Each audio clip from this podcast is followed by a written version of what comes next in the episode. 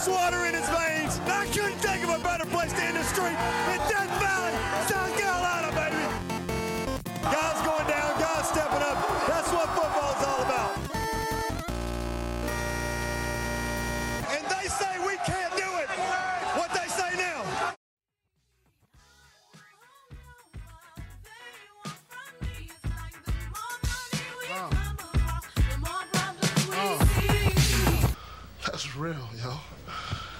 exaggerating at all, man.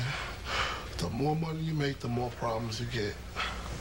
And jealousy and envy is just something that comes with the territory, man. A lot of people, it's just negative energy, like my man Puff say. Welcome back to the Clemson Podcast, everyone. I'm your host, Nick. I'm joined tonight by Ben, and we are so glad to be back on the air after somewhat of a long and eventful offseason. Ben, how you been? I'm doing good, man.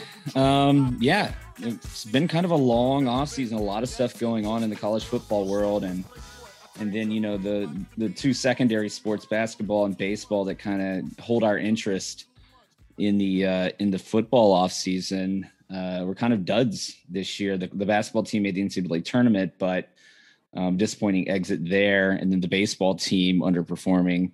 So. Um, I watched the spring game. Didn't really pay that much attention otherwise. Um, been following recruiting a little bit.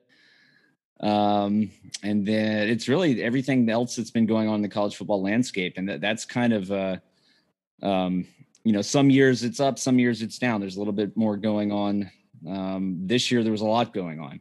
And Yeah. I'm sure we'll get into a lot of that. But uh, yeah, it's been interesting to kind of just take a break, sit back, uh, absorb it all, but ready to get back going. 100%. I mean, I think the way that this last football season ended, uh, a lot of people probably tuning in now, starting to think about what are we going to learn from that? Like, you know, what what do we what can we expect coming back? Um, are any of the issues from last season addressed in the personnel coming into this year? Or, you know, what do we think about this scheme? All of that. Um, usually, we'd spend the off season kind of debating a lot of that stuff, but I think to your point, this is one of those years where it seems like just about every potential issue or question mark in the broader college football landscape uh, had some some semblance of change happen, which is pretty cool. So I thought we could start there just by like I don't know. Obviously, everyone's tuned in to everything going on with things like transfer portal rules changing, name, image, likeness rights, um, players being able to profit from that starting earlier this month. Um, there's been talk of playoff expansion, which I thought was many years away. It was going to be debated, and um, they kind of maybe NIL, you know, led the powers that be to make that change faster. Who knows? But um, you know, 12 team playoff expansion seems like it's definitely happening. They still have to vote it in, but uh, it's probably an inevitability. Um, and obviously, Ben, like we've got a few weeks now till um, fall camp starts here in probably another week. This week is the ACC media days and we'll get into having a bit more of a sense for depth chart, personnel, new freshmen coming onto campus, what role they'll play, all that. But um, good to get back, talk about Clemson a little bit here, and talk about the college football world. Yeah, and I will say, um, I'm actually back in South Carolina in Charleston right now, and uh, I'll point out, I think this is the first time we've done an episode where one of us was actually in South Carolina. I think every other time we've we've all been in California. Um, so having been here, I've been here for a little over two weeks now, and just being here this time of year, I have such a much greater appreciation for these kids in fall camp and the weather they have to deal with. I went on a run today um, at 11 a.m., so it wasn't even the peak of the day, and afterwards I was just in full body cramps. Um, now, obviously, like uh, lived in California for 10 years now, in San Francisco doesn't get hot there. Um, so my body's not used to it, but still, um, it's just incredible heat and humidity. But um, yeah, I'm glad to see you're you're working that those cramps off with a nice cold beer. Uh, absolutely. So yeah, bring back the the the beer uh, uh, recommendations we used to talk about. So I did spend a day downtown Charleston going to several breweries on the free brewery trolley um, they have down there. And right now I'm drinking an Edmund's Oast, uh, which is, uh, from what I told, is considered one of the best breweries in Charleston. Uh, drinking the Bound by Time IPA. Uh, it's pretty good. I will say it, it, nothing that I've had in Charleston comes in anywhere close to matching the quality of the craft beers we have in California, but they are getting better. Um, and anyways, yeah, yeah, had a fun time and enjoying it right now. Um, uh, one one cool note I want to give a shout out here. Um, so the reason I'm back actually is my dad had a stroke back at the beginning of June, so I'm back here helping my mom out and helping my mom and my dad out with that. But um, we've got a, a, a, a, physical therapist coming in uh, to to take care of my dad, and um, his name is Ryan. He was here on Monday. I unfortunately didn't get to meet him because I was out on a run, um, but he's a listener of the podcast. Um, talk to my parents about that. So shout, shout out, out, to, Ryan. Ryan. Yeah, we appreciate it. Um, and then today we had another person come in. I can't remember. There's home health. There's all these different people that come in, but I was in the uh, in my parents' office working, and but I could hear him in the background. The girl was a South Carolina fan, and I think she knew Ryan. They talked about that a little bit. Um, and I overheard her saying like, "Well, I'm a South Carolina fan. You know, I'm through thick and thin." Um, it may take me till I'm 90. Yeah, it may take till I'm 90 years old, but one day, you know, I'll, I'll see us win it all. And uh, I'll get to say I, I wasn't a bandwagon fan. I was there for the whole ride. And I was like, oh, darling, bless your heart. yeah. I mean, you know, it happened like Milwaukee Bucks 50 year drought. They yeah, got it done. True. Um, you do, you do respect the diehards like that, but um, I imagine you put up with your fair share of Gamecock fans being back home here of late. Not no not no not since the five-peat. Yeah, it's been like fair. six six years of silence, six or seven years of silence. Uh, so it's been quite nice. There's a lot less Gamecock flags flying around around town. I've noticed. Mm. So, well, we'll look forward to getting the University of California back on our schedule this season. uh, long overdue to continue the, the R streak in the right direction. Um, I guess Ben, the Clemson in South Carolina, I believe, had the second longest contiguous streak of games, and uh, behind Wisconsin and Minnesota. And while their game was going to be scheduled for this last year because it was a you know obviously a conference game they were able to fit in, I want to say it was canceled due to COVID. So I wonder if they're like if it ends all streaks or if they're going to give everybody a pass on being able to continue those streaks. I'm curious how that'll play out. You know, honestly, it means very little to me. I mean, it's kind of stupid that we didn't get to play last year, considering you know we're closer to them than you know any team that that was on our schedule. It or BC had to come to us. Yeah, exactly. You know, you're crossing state lines. Um, so yeah, that was that was kind of stupid. But as far as the streak and the playing them every year, like Eh, who cares? This isn't Joe DiMaggio in a 56 game hit streak, right? Uh, this is a yeah. completely different thing. So we missed yeah. a year. We'll play them this year. They'll lose, um, and it'll be like old times. Uh, I, I, think the only thing that we miss out on is was that a was that supposed to be a Clemson home game last year?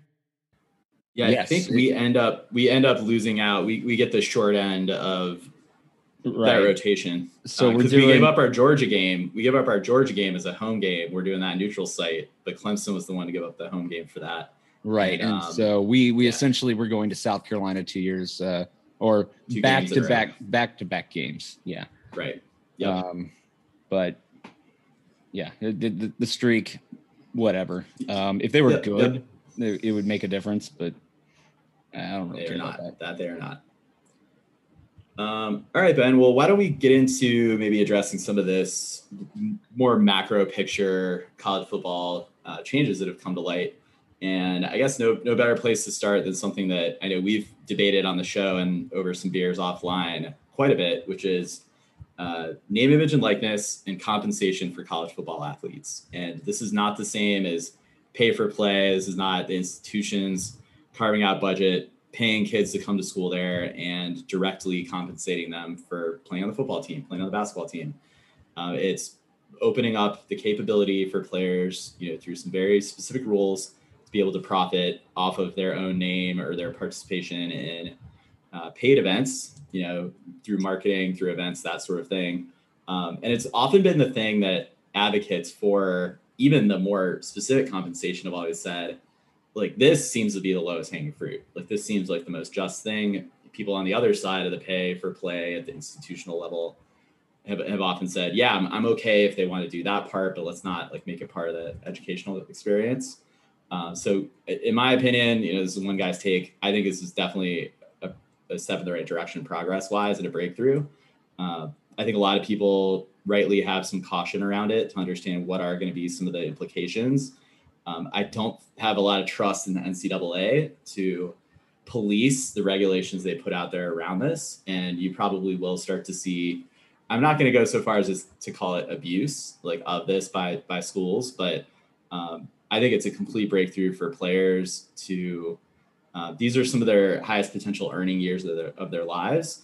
You know, to start to establish number one, just fair fair compensation for probably what they're what they're able to go out there and do in kind of a free market sense. And um, I'm really excited about it. And there's been a lot of funny, kind of enjoyable, entertaining uh, stories already coming out about the type of sponsorships people have going on. So, where are you at on this? Well, I'm not necessarily excited about it because it's no more money in my pocket. Um, but I mean, I, I do agree with, especially since the NCAA has just been raking in money off of players' likenesses, and obviously the schools um, have been too.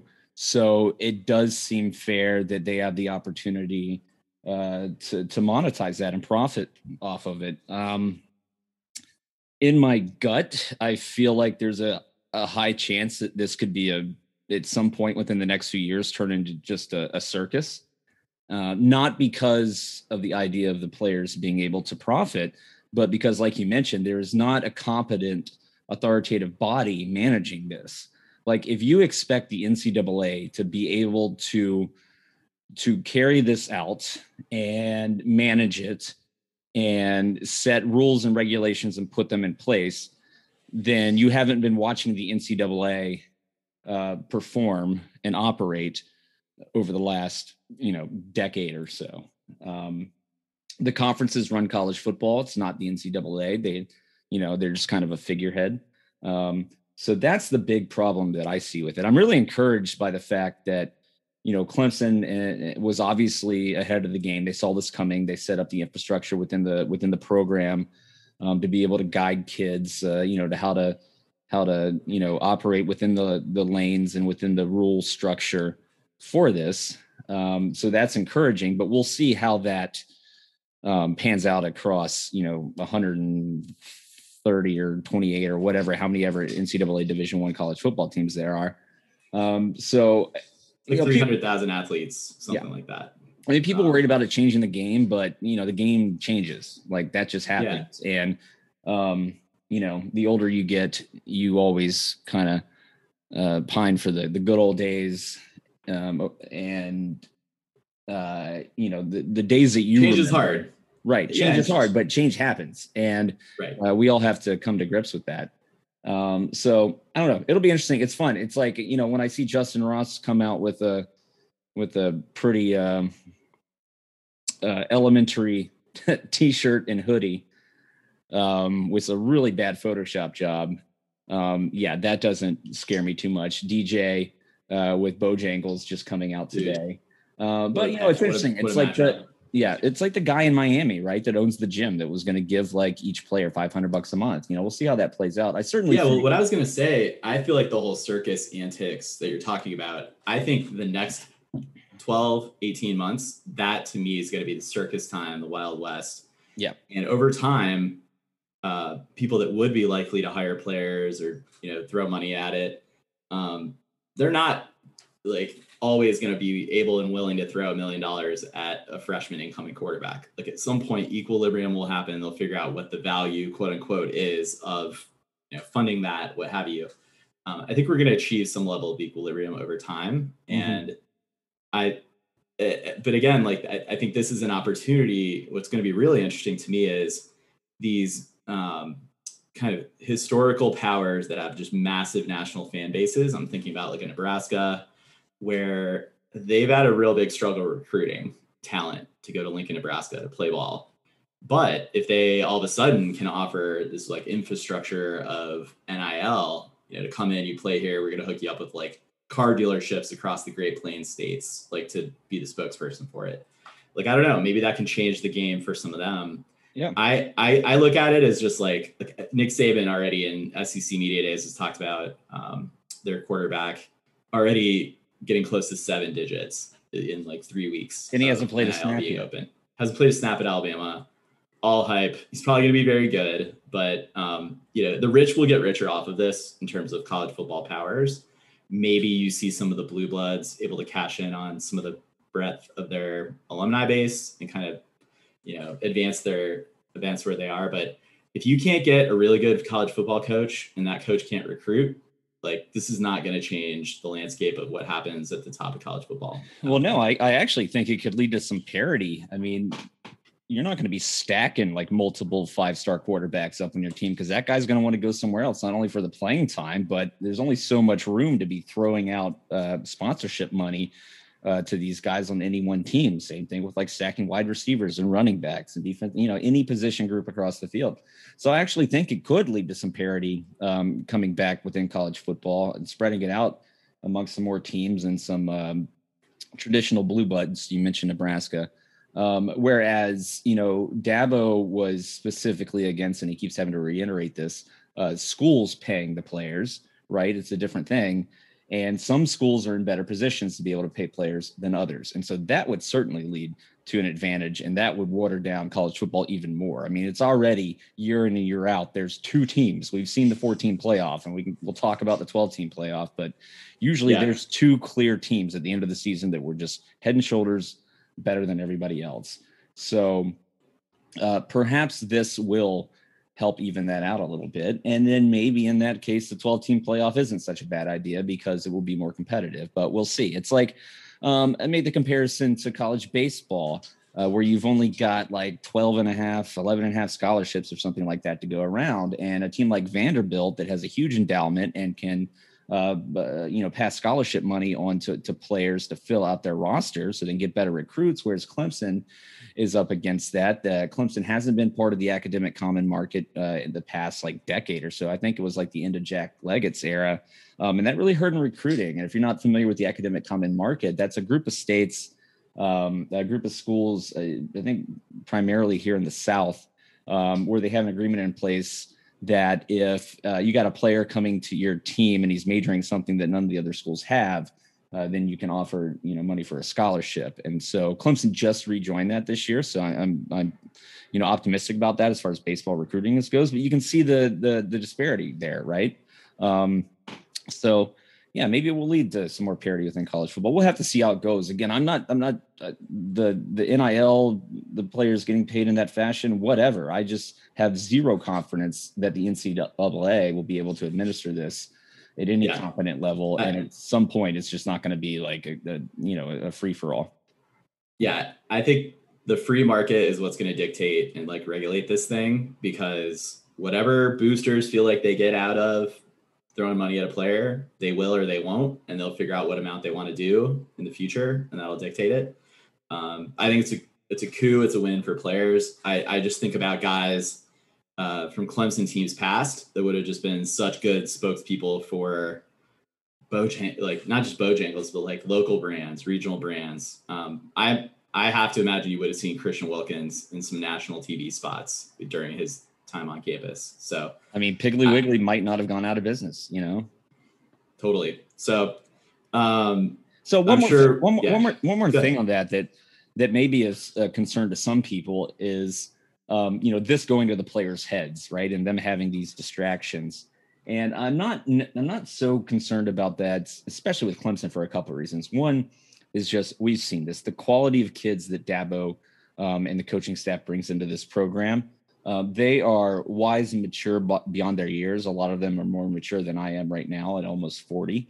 Um, and so you got to give kids credit for that. And also you know it's a different it's a different world than when we were 20 18 20 years old right? These these kids know more. They're more familiar with this. They'll get you know prepped in high school for this type of stuff. So um they're better equipped i think to be able to handle and they're going to have agents. Like the ones where it could truly be a distraction i think will have agents. I mean obviously if they're having to do like 25 social media posts a week like that can start to eat into this stuff but I I think you're right in the sense also that I just don't see that jiving and flying with a pretty demanding football player schedule and academic schedule. Um, so yeah, we'll I, I, think it certainly will affect some teams, um, especially if if teams start losing and their star players start focusing more on uh, profiting off of uh, their NIL um, than yeah. others. So, uh, but I'm less concerned about that with the Clemson football program just because of the the nature of it and the atmosphere and the environment um, that that we have here. Yeah, agreed. Well, uh, separate issue definitely talks about player agency to some extent is the um, opening up of the rules around the transfer portal. So in the past, um, really it ended up becoming a little bit of a farcical system of being able to do a transfer uh, for a specific reason. Typically, you would have to sit out a year when you transfer to a school. Um, a lot of players were able to get waivers, sometimes for very legitimate reasons, other times not legit. And there's just a lot of inconsistency with how that was applied. Um, everyone knows this by now. You get you get one free transfer without needing to sit out a year now as a player. So um, a lot has been said, ink spilled, um, you know, gnashing of teeth over is this going to lead to guys the minute they think they're going to get dropped on the depth chart, entering into the transfer portal to get out of there. We may see that. We may see some of that. But I think what's been abundantly clear at the beginning of this happening is there are a lot more people looking to go into the portal than there are mm-hmm. really good spots for them to land on other teams. And I think some guys, you know, I, I, I wish them all the best in trying to find the right fit for their talent and themselves. And there are reasons beyond depth chart that you would seek a transfer um, that I want to be conscious of. But I, I hope that guys will learn from others' mistakes here or experience and not have to find this out the hard way. Um, but Ben, I, I, I always, when I think about this kind of thing, I always look closer to home for Clemson. And the transfer portal is something that I know we've been advocating for even as recently as our last show when we talked about the Ohio State game. When we've got depth issues, when we've got when we have a couple of years of missed recruiting, like at the safety position, um, and with backup quarterback, there have been some circumstances that have made Clemson thin at that position. I think this is something that is now a real part of college football, and a school like Clemson can obviously what Dabo's got going, the recruiting machine that we have works. Uh, but this is this is a change, and I do think Clemson needs to seriously consider this when we do have those sort of depth challenges that crop up from time to time. Yeah, well, talking about how you think the NCAA might handle the NIL stuff, I mean, look no further than the transfer portal and how that's been handled over the past few years um, it is kind of a circus, um, and it has been. Yeah. Um, again, Clemson less affected because we do have so, so much talented depth. Um, but the, yeah, I don't know. I'm still having a hard time with players just up being up to being able to up and leave willy nilly. Now, yes, it's it's going to control right? itself it's based on the supply and demand though. It, it, like I think it, it, will. But but what yeah. happens when you you reach like the, the nexus of the transfer portal and nil when guys are leaving teams just to get a better sponsorship deal in some other market? Like is that really what we want out of college football? Is that the intent of this? Is that the spirit of it? I i don't know that that would happen slash sure go for it man. Like i don't know if you one way to look at this is like, Ben, you work for an architecture firm in San Francisco. Like someone in Seattle offers you a pretty good situation, you'd probably earnestly consider it. And and you should. And My professional it, career though. Yeah, I mean, but these are your best earning years, right? These are the best earning years for some of these guys that we, are not sure what what they're going to go into next. Um, if, if your best I know what you're saying. year is a Bojangles, like spot for the two years you have left in college, then that, that that's not gonna that's not gonna last you very long. Um, yeah, it's cashing in on I guess the the meaningfulness of your popularity at the moment. I, I think I think so. Dad Dabo said it best uh, with tying it to education somehow. I, I, think we do need to tie it back to education. It is still it's still college. Like th- these are still amateur athletes in college. It should be about the education. Now, uh, you know, we're lucky to have Dabo and his focus on education throughout Clemson. The graduation rate is always super high. The GPA on the team is is always um, really impressive.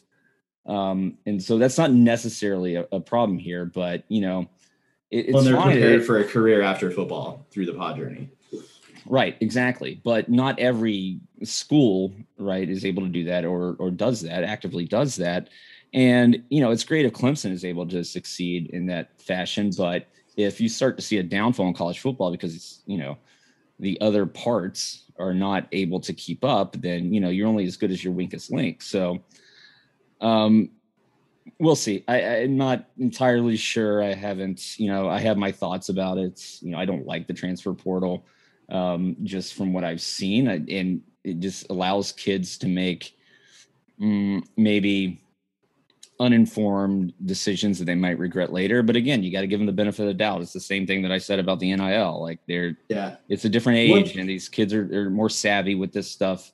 Um, so I'm not. One concern I have been I'm concerned about tampering from other schools and teams and agents. Like when I say agents, I mean like who know who knows what type of like person at the University of Georgia would put a bug in the ear of a Clemson player to try to get them to come over and transfer out, you know, from one school to the other. But um, that is a concern of mine, as well as just like getting bad advice. Like it, it's the same thing as guys who leave early for the draft. Are you strung along by a coach, like a handler on a team or whatever? you know, probably a little shady, probably offline, um, so it can't be traced back. But yeah, and these um, are these are adults that are all in it for themselves, right? I mean, they can right. say they're in it for the kid, but come on. Yeah, so I, I do imagine there may already be a fair amount of that happening, and that would be my concern. But it's gonna happen. You, you, we do not again. We don't trust the governing body of college athletics to patrol and monitor and enforce and whatever in the right way for that. So, um, it, none of this is a reason not to do the thing. Right. that that's where my concern would be. Keep an eye on it. Hopefully, we don't see too much exodus from our program to immediate rivals. But I mean, look at Alabama's got a receiver. I think it was a receiver that came from Ohio State. Like you are going to see like the elite going to the elite just for program fit or didn't quite jive with the coaching staff or whatever. And some of that's legit. Like I'm I'm all about it, but um, and everybody sure we dealing- will start to hear the rumors about tampering too everybody's dealing with the same thing though and, yeah. and, and that's the thing you know clemson is not going to be at a disadvantage because every other school is dealing with the same thing and as long as you have a good co- a co- good coach and a good culture and we have the facilities and stuff like that clemson is going to be fine throughout all these things and again yeah. it's just staying ahead of these things right and being prepared for them when they come uh, I had no idea Clemson had set up like a separate like department or institution within the football program in the school to mentor kids on the NIL stuff. Now, in hindsight, like duh, makes sense. But I did not know that until it was approved.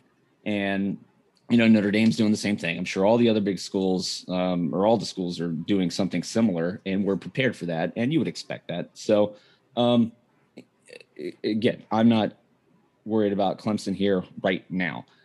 Um, it will. What about think, what about the need? Reach an equilibrium at some point, like you said. So if we're yeah. going to go through this kind of crazy time, then I feel much better having Dabo as the coach. We've won two championships here in the past, whatever six years, um, and so we're in a good spot to be able to, to to weather this storm and go through it and come out on the other end just fine. Yeah, I think we we do feel really good about the state of recruiting for you know immediate classes and future football seasons and teams. Um, I mentioned earlier, Ben, though, some of the needs in the defensive secondary and at the quarterback position. Where are you on Dabo and um, the coaching staff on dabbling in the portal? I don't know if we're too late to kind of try to bring somebody in. Uh, clearly, we had um, one of our would-be backup quarterbacks um, get drafted um, he's going to be signing with the Pittsburgh Pirates. I think he did for three million dollars. So going to be thin in that quarterback room. I mean, I'm I'm still team. Let's bring somebody else in, pad the depth. Probably someone with experience, season, a little bit of seasoning. But if it hasn't happened yet, I don't really know if it will for this. Dabo, season. Dabo don't dabble, man. Dab, Dabo don't dabble. He's he's sticking to his guns. Uh, you know, uh, Streeter talked about it the other day that they it came up a couple times, so they never seriously considered it. And also, one thing turns out, it apparently Phommachanh is actually they expect him back at some point this fall. So he ruptured his Achilles, which like I also did that, and I'm you know I'm not a I was never a collegiate athlete. I you know it's a little bit different, a lot better science, a lot better better medicine at Clemson than me, but it was six months before I could before I was allowed to run when I had that surgery Well, repaired. and regardless, there's nobody out there in the transfer portal that you're going to bring in should DJ go down that's going to go out there and win us a national championship. Like, think about it. There's not one Yeah. quarterback that sat behind Deshaun Watson that could have uh, won us the championship had he gone down. There's not the uh, Kelly Bryant. That doesn't matter because he didn't do it as a starter. Um, Trevor Lawrence. The only year it could have happened is last year with DJ he could have taken us and won us the national championship had uh, the offensive line been a lot better um, and we performed better Defense stayed defense. healthy and yeah not suspended. Yes, exactly right. so dj with the 2016 team or the 2000 um, what the 18 team uh sure Right. but yeah, I can see that happening, but it's very rare that you're going to have two guys like that on the team at the Yeah. So time. your point is you're screwed anyway. yeah, yeah, yeah. So and you're not going to pick up a guy that is Now, yeah. but the question is, if you lose a guy for one or two games and not the rest of the season, who can be a Chase Brice type that comes in there or a DJ type last year? Like we didn't lose against Notre Dame because of him, right? Do you have somebody on the roster that can come in and, and win you a game? Normally, letting into this, leading into this season, the guys that we have currently available in the depth chart, um, I have very little confidence. I would normally, I would normally have very little confidence. Um, but have you seen our schedule? Like outside of the Georgia game, eh, I feel like we could beat Yeah. anybody with, uh, you know, I, I, you almost- don't even need a quarterback. like the schedule is that bad. man. Yeah. All right. No, I think you're right. And you know, again, if if Clemson had been really serious about this, um, Phommachanh got hurt in the spring game. That was in April, right? So they're call it tampering, call it recruiting. We could have been recruiting guys at that stage, but I, I, I agree with you. I don't know who. I mean, come play come play quarterback at Clemson, come back up DJ at Clemson. Like you probably could get a pretty pretty decent type of draw um, across the country for someone that you know isn't in the right situation. But Yeah. to do well, that in in August, a lot harder than April. Well, it was the former West Virginia quarterback, right? That had his name had been thrown out there. I think he uh, foregoed his last year of eligibility and his, Don't in real estate in Texas or something like that. I don't know. I can't remember. Uh, but that was the name that was being thrown out there. Uh, but you know, and you keep hearing like the philosophy at Clemson of like you have the guys on the team, they've been here, they've earned it. And that's what builds this culture, and that's what keeps us at the top of the recruiting rankings. And like you, Yeah, but like it's you, also you, been you know, us- you know that the conversation has been had. There's been a thorough examination of the transfer portal within the you know the Clemson among the Clemson coaching staff, and they've decided, like in this instance, like for the reasons I just said, that you know it's not gonna you're you're screwed anyway if DJ goes down for the year. Like like Phommachanh's not going to win us a national championship either, right? Um, so Yeah. even he, had he not gotten gotten injured, um, I mean, I I personally tend to look at what's Saban doing, and he's taking transfers, and now he's not taking quarterback transfers uh, right now, but you know, at other skill positions, he's definitely willing to do that. He's been willing to do that. They got they got guys from Big Ten and MAC schools over the years to come in and play a couple seasons. Um, they're actively mining it. I think it it's going to be like yet another source of recruiting talent for for teams. I agree. Clemson gets their guys. They develop guys really well, really good track record. Um, we are not like the top recruiting team though. We're like top three to top five, and even if the number ones and twos are still recruiting at that level and taking transfers, that tells me we need to be doing that too. or So- they're they're recruiting that well, but then guys must be leaving or not panning out if they're having to take all these transfers, right?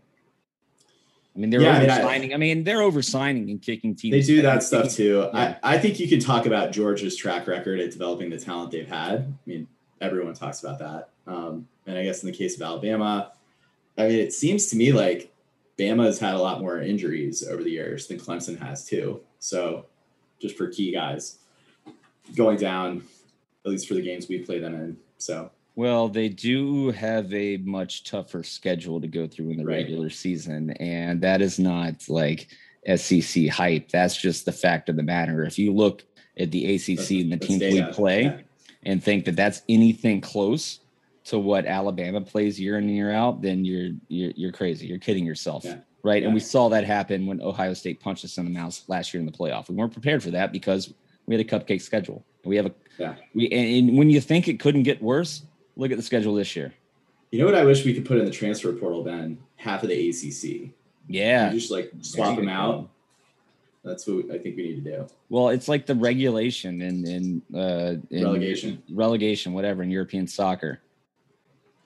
Let's cycle some. yeah, let's bring up let's some- Cincinnati. some let's bring up yeah. Cincinnati and Coastal and UCF into the ACC.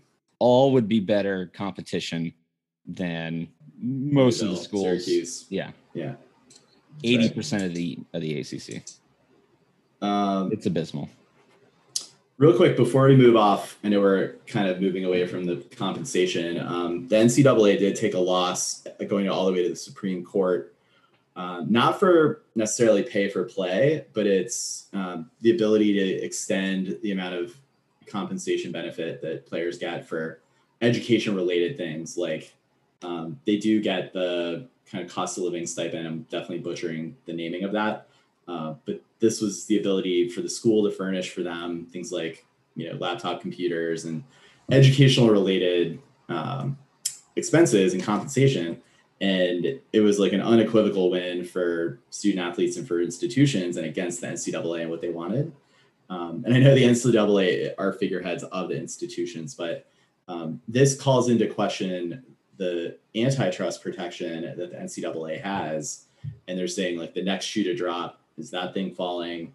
So i think the ncaa just we've been talking about them a lot here with these other topics.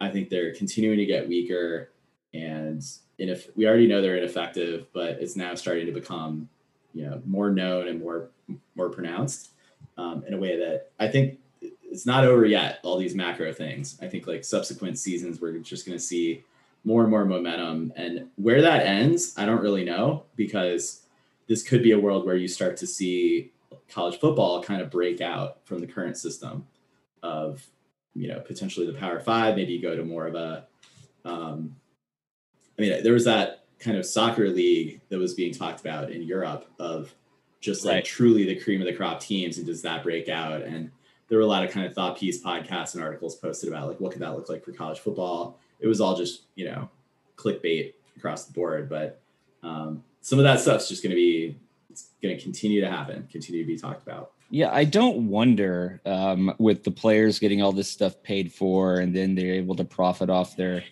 uh, their likeness and their name now. That when regular students don't start questioning, "Hmm, should they be held to the same academic standards as the rest of the students as the, at the university? you mean like they have the same degree but are they To get in school, like to get get into to get into Clemson. Like now, uh, let- let's not kid ourselves.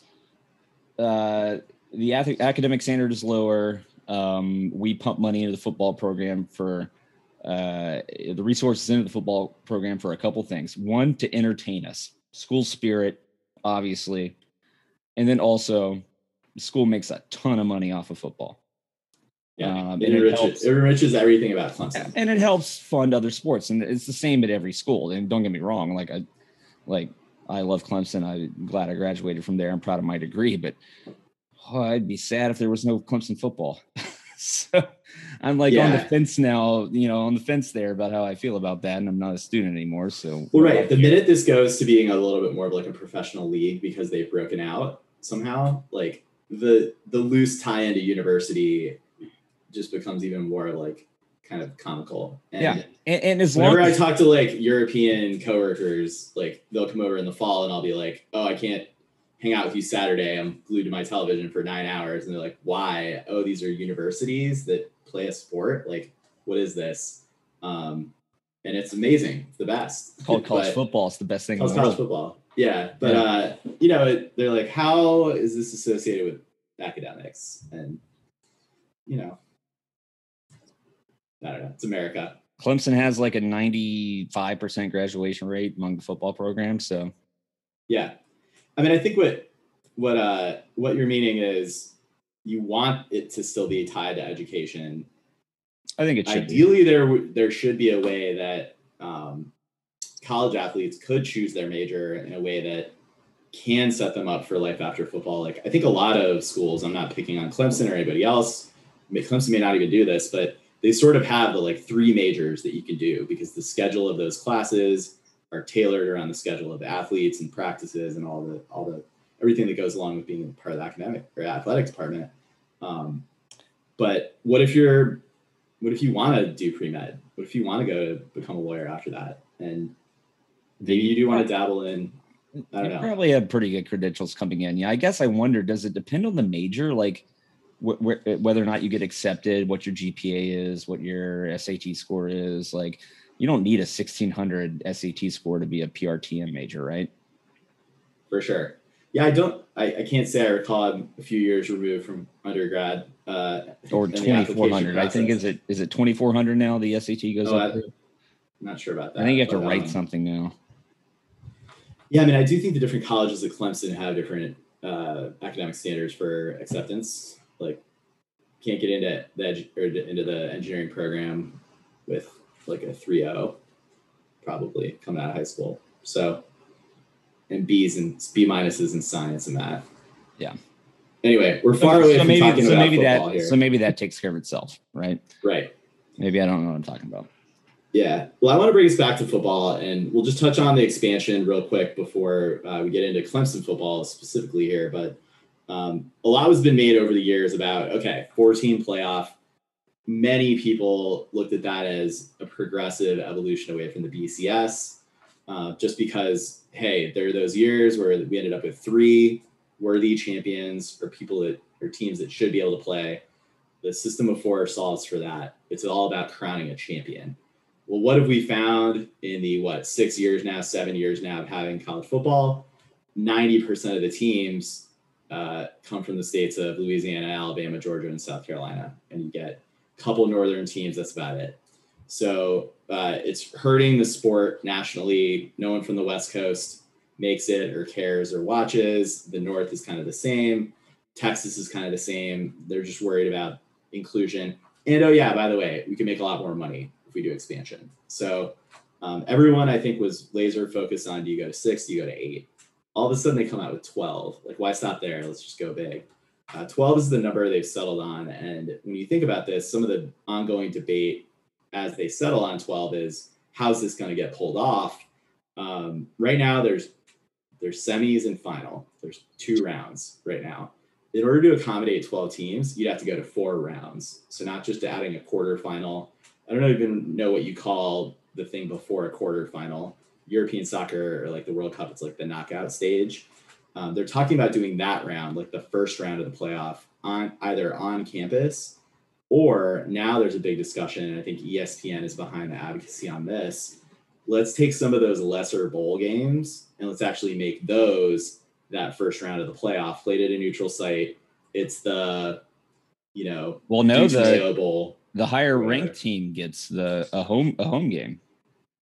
Yeah, yeah, that's the one. Okay, let's call that scenario A. Is that first round, the top four teams get a bye, and then the fifth seed plays the twelfth seed on campus of the fifth seed, right? Uh, and oh, and you go from there in the draw. Like that's scenario one on campus. You know who doesn't like that? If you're one of the top four seeds, you miss out on that payday of having an on-campus game. But you know what's not going to happen is this is the next week the quarterfinals. They're all you know they're going to want to do that in an NFL stadium. Uh, probably call it a bowl game, and get the cash out of a neutral site game. Um, so the the top four teams are going to balk at not at missing out on that home game opportunity. Well, no, aren't they doing like the first two are home games like Clemson would still get an opportunity because it wouldn't go straight to the quarterfinals. And maybe let's call it the, the octo finals. So let's say Clemson's that work? the let's say Clemson's the two seed. Um, someone plays around before them on the campus of the higher seeded team. Then you're suggesting Clemson would get to host a game in the in the now second round, which is called because it goes right because it goes from twelve to eight to four right, to and then two. eight to four to two yeah. in the final. So the reason I don't think they would allow Clemson to host a home game is because they want that quarterfinal round to be distributed across eight bowl games that are around the country someplace. I think the They're even talking proposal. about I think the proposal was though the first two rounds are on college on the college campuses because uh, Notre Dame would actually under this proposal not be eligible to be one of the top four buy teams because you have to be a conference champion uh, to Right. be that. So an argument for Notre Dame fans was if they win the first game and um, are still the higher rated or ranked seed, they should get the home game in the second round. Um, so, anyways, Yeah. that's how it currently stands. I mean, w- whichever way it is, like I thought, if anything, it was going to go to eight teams, right? yeah. Like the fact that they came out with twelve, it's like, what what twelfth ranked team is going to Well, let's be clear though, Ben. This is not about the 12 seed or even the six seed being able to win a national title. Like you will see it Right. at some point. The fifth, the five seed, I'm convinced will win a national title. Like at some point in this system, it'll happen. But definitely, like I'm never say never, but like the nine, the 11, the 12, whatever, like that's not gonna happen. The whole point of this is to be more inclusive and open up the sport to more pockets of the country. But you know what's going to end up happening? You're going to get one pack if, if everything stays the same. The Pac-12 is going to be pretty weak. The Group of Five is going to be pretty weak. And you're going to get one team in in from both, and they're going to end up getting seeded to be the road team to go to the Florida Gators and get their ass kicked in that first round. And it's not really going to change anything regarding the Right. like national breadth of the sport, like the opportunity for the group of five or whatever else. Like I, I don't know. I, I just think it's gonna be a little bit more of the same. And the concern there is, and I'm not trying to like be a luddite and stick my head in the sand and fight progress, but I just, I think it is going to be a world where we end up getting like four SEC teams in and like two Big Ten teams in, and then the rest, rest of everybody gets one team in. Well, but I mean, let's be honest. If we're talking about the 12 best teams, four of them probably are SEC teams. Yeah, that's fair. I just don't like. Do we need that in a But again, tournament? Again, we're looking at it as if if we did it right now, how would last year's top 12 Sure. teams fared? This is the argument I've made before. The more playoff spots there are available, the that's an advantage to certain teams to be able to say to recruits, we can be a playoff team. Yeah, Right? come here. We'll win our conference. So come here. You There's not just- go to the yeah. Right. And so again, just like with the NIL thing, that could lead to more parity in college football. So you have to be a little bit farsighted, right? You have to look down the road to Yeah. see how how the change could ultimately affect things three, four years down the road, which is not a bad thing. Like even even as Clemson fans, aren't you kind of tired of Clemson and Alabama? And I mean, it's always fun to play Alabama, beat Alabama, but like Well, I have two. I have two separate thoughts on Clemson, but real quick, I want to ask you: like, do you think it could play out such that the reason now all the talent is getting concentrated to Bama, Clemson, Ohio State, Georgia, and then there's a big drop off to like the next year, is because there's four spots, and it's like you want to play at the highest level, you got to go to one of those four, take your pick, and then therefore we all recruit very well.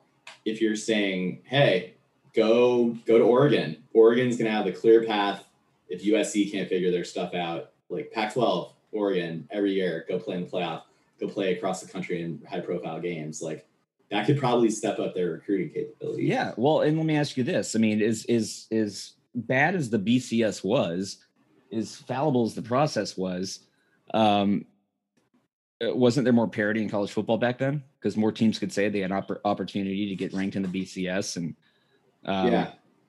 Well, and it, you know what? And like the quote unquote BCS non title game, it meant something to go to those. Like I remember when we got, and look, Clemson's evolved a lot, but that first year we got to go to the Orange Bowl. I went to the damn game and it sucked, but uh, that meant something. like we were overjoyed beating Virginia Tech because we finally got over the hump and It got to the BCS game. a long, sad drive back from Miami to Charleston for me. Yeah. Yeah. Um, I stayed in Miami for a week after that. Yeah. But no, um, No, I, I get Boise, your point. Boise and State It changes the game. Oklahoma in the Fiesta Bowl, right? Like Yeah. that was amazing. I want to see more of that. Right. So that those kind of games are what gives me hope. Like it would be fun as hell to watch a 12 team playoff. Like because you will get that kind of thing happening. I think the on campus element would be fun. They're gonna have to figure some stuff out about the weather and like a lot of these games being played by. I mean, when uh, PJ Fleck, when it was what Western Michigan or something, yeah, Western Michigan, they would they probably would have hosted a playoff game, like because they they were a high flying group of five team that probably would have gotten paired up with like a third or fourth worst SEC or fourth best SEC team. Uh, that'd be fun as hell to watch like this tiny Max Stadium host a really big matchup like that. Like bring it on. Um, but I think there's other aspects of college football that have to be adjusted to make this work. And UCF. yeah, like give it fine. You guys want to claim that you can beat anybody? Here's your Prove it. opportunity. Here's your chance. It's going to be good. Yeah, I think the big thing is adding like you're adding a 16th game uh, to the schedule uh, for anybody that makes it well for even All teams that don't get the bye, and if you make it all the way. So it's adding games to the schedule. You're not going to want to take one away from the regular season because you don't want to lose a home game. But honestly, like let, let's be honest. I know it's a home game. I know it's revenue building, but I'm sure there's some other way to do it. Can we just get rid of of of FCS games? Like who cares? Like Here's why we can't. you can I'll tell you why. It messes up the entire ecosystem of college football. and high that. school sports give Right. Yeah. So you heard- I've heard the basically need you need the okay, so like for every five star, four star, three star athlete to make it in college to the level that we watch, all their teammates want to go on to play ball at lower division level schools. And if you get rid of and that matchup between who do we play this year? South Carolina State, I think. Um, that matchup with them is funds their entire program. Now, Ben, if you want to set up some type of like Yes, that's what I want to do. socialist, if you Mhm. want to set up a socialist uh, money sharing, revenue sharing thing throughout the levels of college football, then you got me on board with getting rid of that game. Because I I, think those I- games are dumb. I They think are. they're a chance to have injuries. No one learns anything. Yes, Mike Clemson Williams. taps his depth. Right, Mike Williams, but like Clemson gets 60 guys in a game against Wake Forest and Louisville and Syracuse and Georgia Tech. So Notre I'm Dame not worried about in the ACC about- against Notre game. Dame. Exactly, exactly. so I'm on board. I just I wanted to. There are a lot of people Right. I read it all the time on Twitter. Why the hell are we playing? You know, Wofford or whoever. There is a method to the madness. It if Right. you like football, we need to have that. But just share the money. There's so Exactly. much money. NCAA could share the money because uh, Mark Emmert making like over two million dollars a year. Does he really deserve that much money? Um, definitely not. no, he doesn't. And so, yeah, So my- my I, I want does I want socialism in college football so we can get rid of FCS games. Everybody can get on board with that. Let's get Cody on. Wait to hear him hear his stance on this. Shout out to Cody. Um, real quick, Ben. The one thing I think does need to change if you are the ACC, SEC doesn't have to worry about this, but the ACC might. You don't want a world where the coastal absolutely sucks and they send somebody to Charlotte and they beat Clemson. And that like screws our national ranking and like we're bounced out of the playoff in like the first round. Um, so my proposal, which is not new, is get rid of the damn divisions. We did that this last year. We got the best two teams in the ACC in the title game. Yes, it was a rematch. Everyone wanted that rematch. You want the best two teams playing in the conference title game. Move to the pod system. We can keep FSU and Georgia Tech on our schedule, or FSU can play Miami and somebody else every year. Like whoever we get paired up with to perennially play, cool. And then we rotate through everybody else. This is better for the league and the sport because we're not going to go seven years without playing UVA now in this system. You can rotate them more evenly. Uh, it's just a better way to manage the conference schedule this way and ensure that you can set up the matchup with the two best teams. Well, and yeah, well, and if you look at how the ACC has the divisions set up, like if you look at the teams historically, like the the Atlantic Division is stacked. If you go by We won the conference every year, but like Yeah. three years when when Virginia Tech won it. Right. I mean, Georgia Tech, that was a that was Yeah. a fluke situation with Paul Johnson and the the triple option, right? And that ran its course, and you know that is no more. Georgia Tech is unlikely to to to ascend back to that level. They got a good coach now; they're they're getting better. Um, yeah, they're gonna try. They're gonna see if they can recruit Atlanta, but we'll see. You've got um, Miami on that side, historical blue blood. Uh, UNC is is far and away the best. Um, Virginia Tech obviously has the history. Um, but I don't know. Well, talking crap about the Coastal, I can say that about every other ACC team. Uh, yeah, the Atlantic I mean, side as well. I just there's going to be years where UNC looks great. There's going to be years when FSU comes back and impresses, and like I just want to make sure that we get the best two teams in because it's going to make for the most entertaining game. And you know, yeah, like I don't know. I'm not the kind of Clemson fan that just wants a cupcake on the other side of the ACC championship field. Like iron sharpens iron. I want to see us beat the best teams. That's going to help. And if we lose, like, all right, you know, we probably weren't cut out to win it all anyway. Well, and look, look at our schedule this year. I mean, and you know how it's been in the past few years. It's going to be so after the Georgia game, you are going to be bored to death until we get to South Carolina. Even that's going to be a blowout, but we'll We're, be excited yeah. about it because deep down, I think Clemson fans are rooting for a very good Shane Beamer intro season. So we have like a decent matchup there. And then you're going to hope that UNC runs the table. So we've got a, we're going to hope for BC to be undefeated, but when we match up with them, and then South Carolina, and then you're going to hope that UNC is undefeated. And it's not just about playing a ranked team, it's about playing like quality opponents that can test us and show, you know, force mistakes and force learning opportunities. Um, like our that, schedule that would, would look entertaining if we were playing lacrosse. totally. Just missing Johns Hopkins in Maryland for the it's, lacrosse championships. I mean, it's it, brutal. The real, the real like dark spot on that schedule is UConn. UConn isn't is no longer at the FBS level. Like they they opted out basically. So I think we have two FCS teams this year, Ben. No, they're they're FCS now. Yeah, I think that's as of last season. God, this they've been on our schedule for like 10 years. Um Oh, they're an independent FBS team. My so mistake, they, but they're right. not affiliated. So they they're left like the AAC or something like that. Yeah, that's right. In.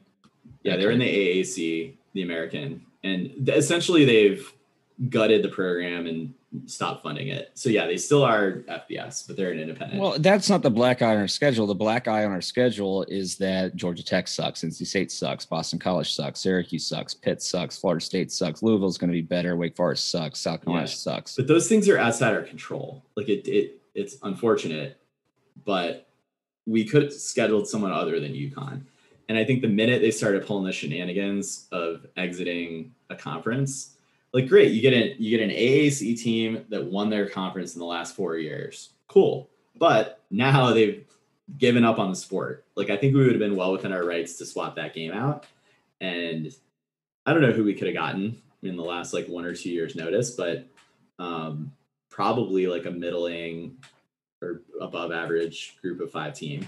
So anyway it is what it is. I agree with you. After Georgia we're gonna be bored to tears going to be a lot of getting guys some depth and some experience. So um, get ready for that plan. I just, I mean, thank God this year that we get um, a lot of those great uh, non-conference games throughout the entire college football schedule because when our schedule sucks you need those games to get us through the college football season. That gives us the entertainment that we need. Last year there was a dearth of that because everybody was just playing within conference. conference. Yeah. Yeah. Uh, so at least we have that back uh, this year. Last year was was as it was pretty brutal until we, you know, got to Notre Dame.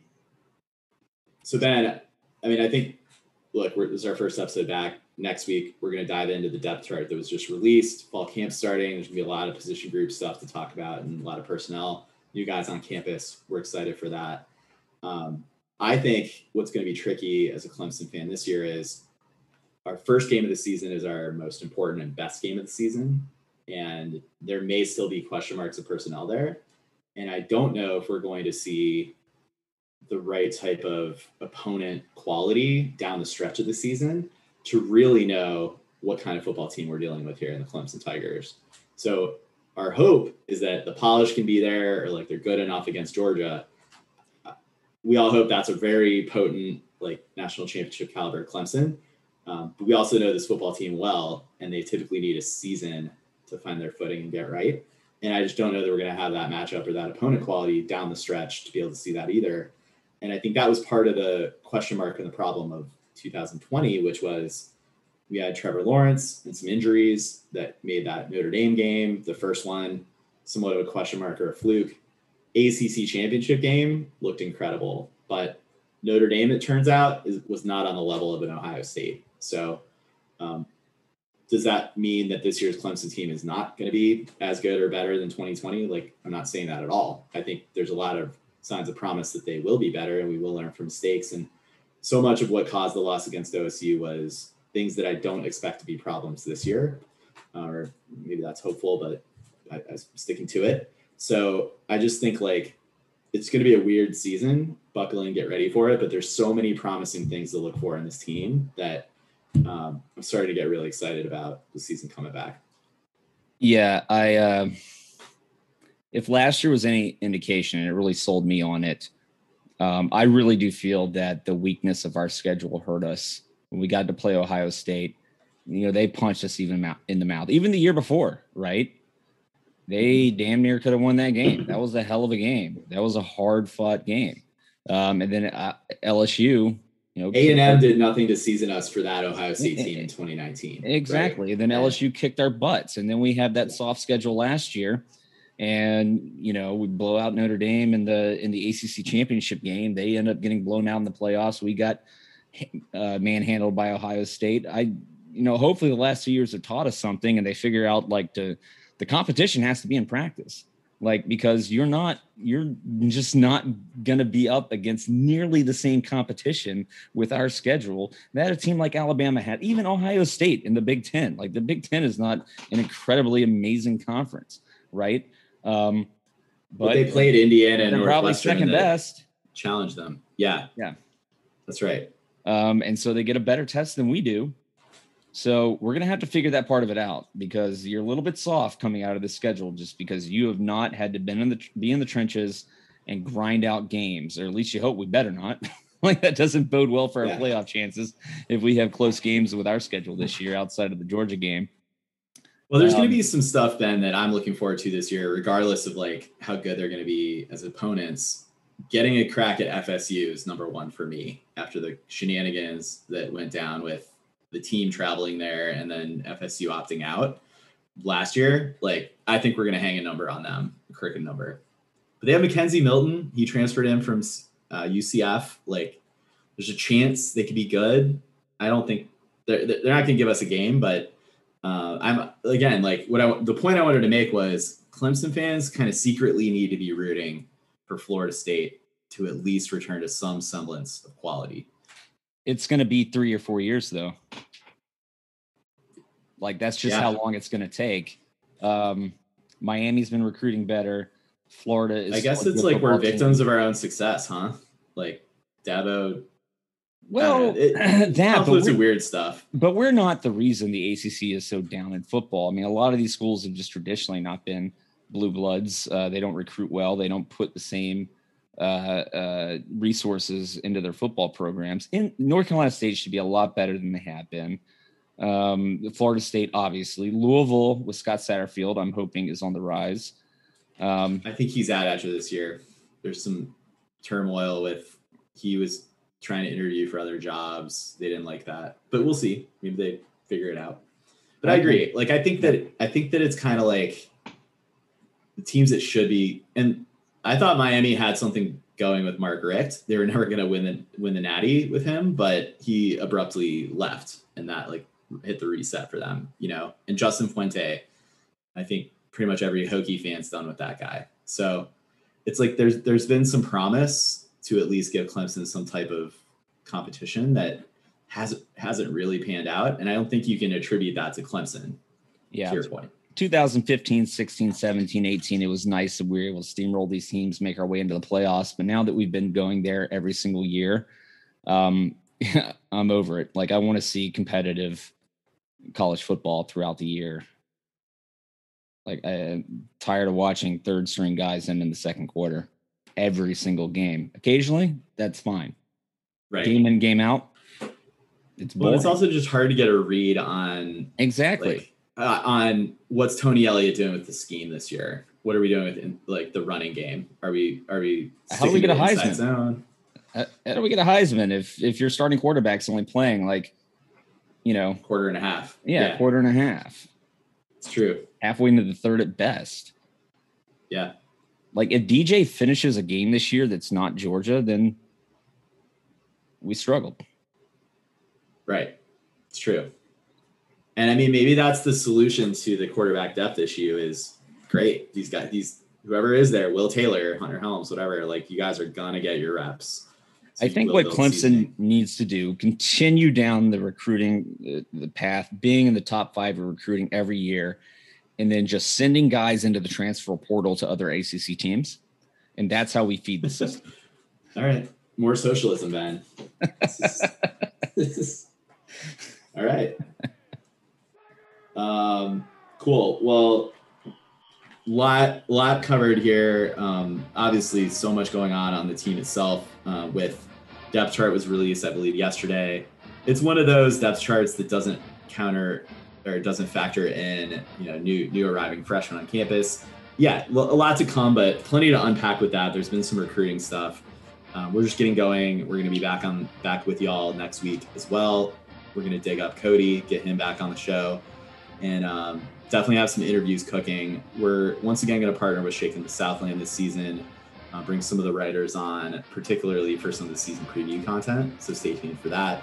Um, also have some exciting former players that we're going to look to interview here coming up as well. So um, podcast is getting going. We really appreciate our long loyal subscribers, long time loyal subscribers listening to us. Uh, please do go on to iTunes and leave us a review. That definitely helps us be discovered by would-be Clemson fans and even opponents who want to come get a get a peek at what we're thinking about for the year. Um, ben, I've also been approached to come on some Georgia podcasts, so I'll probably do that and maybe try to do a home and home, get somebody to come over onto our show. So we will see. Awesome. A lot yeah, of interest let's there. uh, yeah, let's uh, Talk yeah. about the dogs. yeah, just get in with the enemy. Get, keep your enemies closer, right? That's right. Um, so yeah, you know, we're about a month plus away, maybe a little longer than that here, but um, you know, the the drumbeat is beginning. So once again, thanks everybody for tuning in. You know where to find us on social media. Um, let us hear from you. What do you want to hear from us? Any maybe we should do a mailbag episode, Ben. I don't know. We can try to solicit questions, but um, anyway, super excited. Ben, what season is this for us? This Number is seven, 15, 16, I think, yeah, it's seven. Yeah, wow, lucky number seven. I was I was just past 30 when we started. Now I'm scratching on the door of uh, knocking on the door of 40. So Good decade. got Really two decade. championships in the pocket, That's right. playoff appearance every single year. I think we know That's the good. common denominator here with the Clemson Right. football team success. It's the Clemson podcast, us, baby. us talking about it. that is right. Well, uh, Yeah, for those who've been been been with us since the start, we appreciate it. For those just finding us, we appreciate you too. Um, it's been a lot of fun to talk about our favorite team here, and you know, this is therapy too, right? A lot of times. So we appreciate everyone going through it with us. Thanks everyone for tuning in. We'll catch you next week, and as always, go Tigers.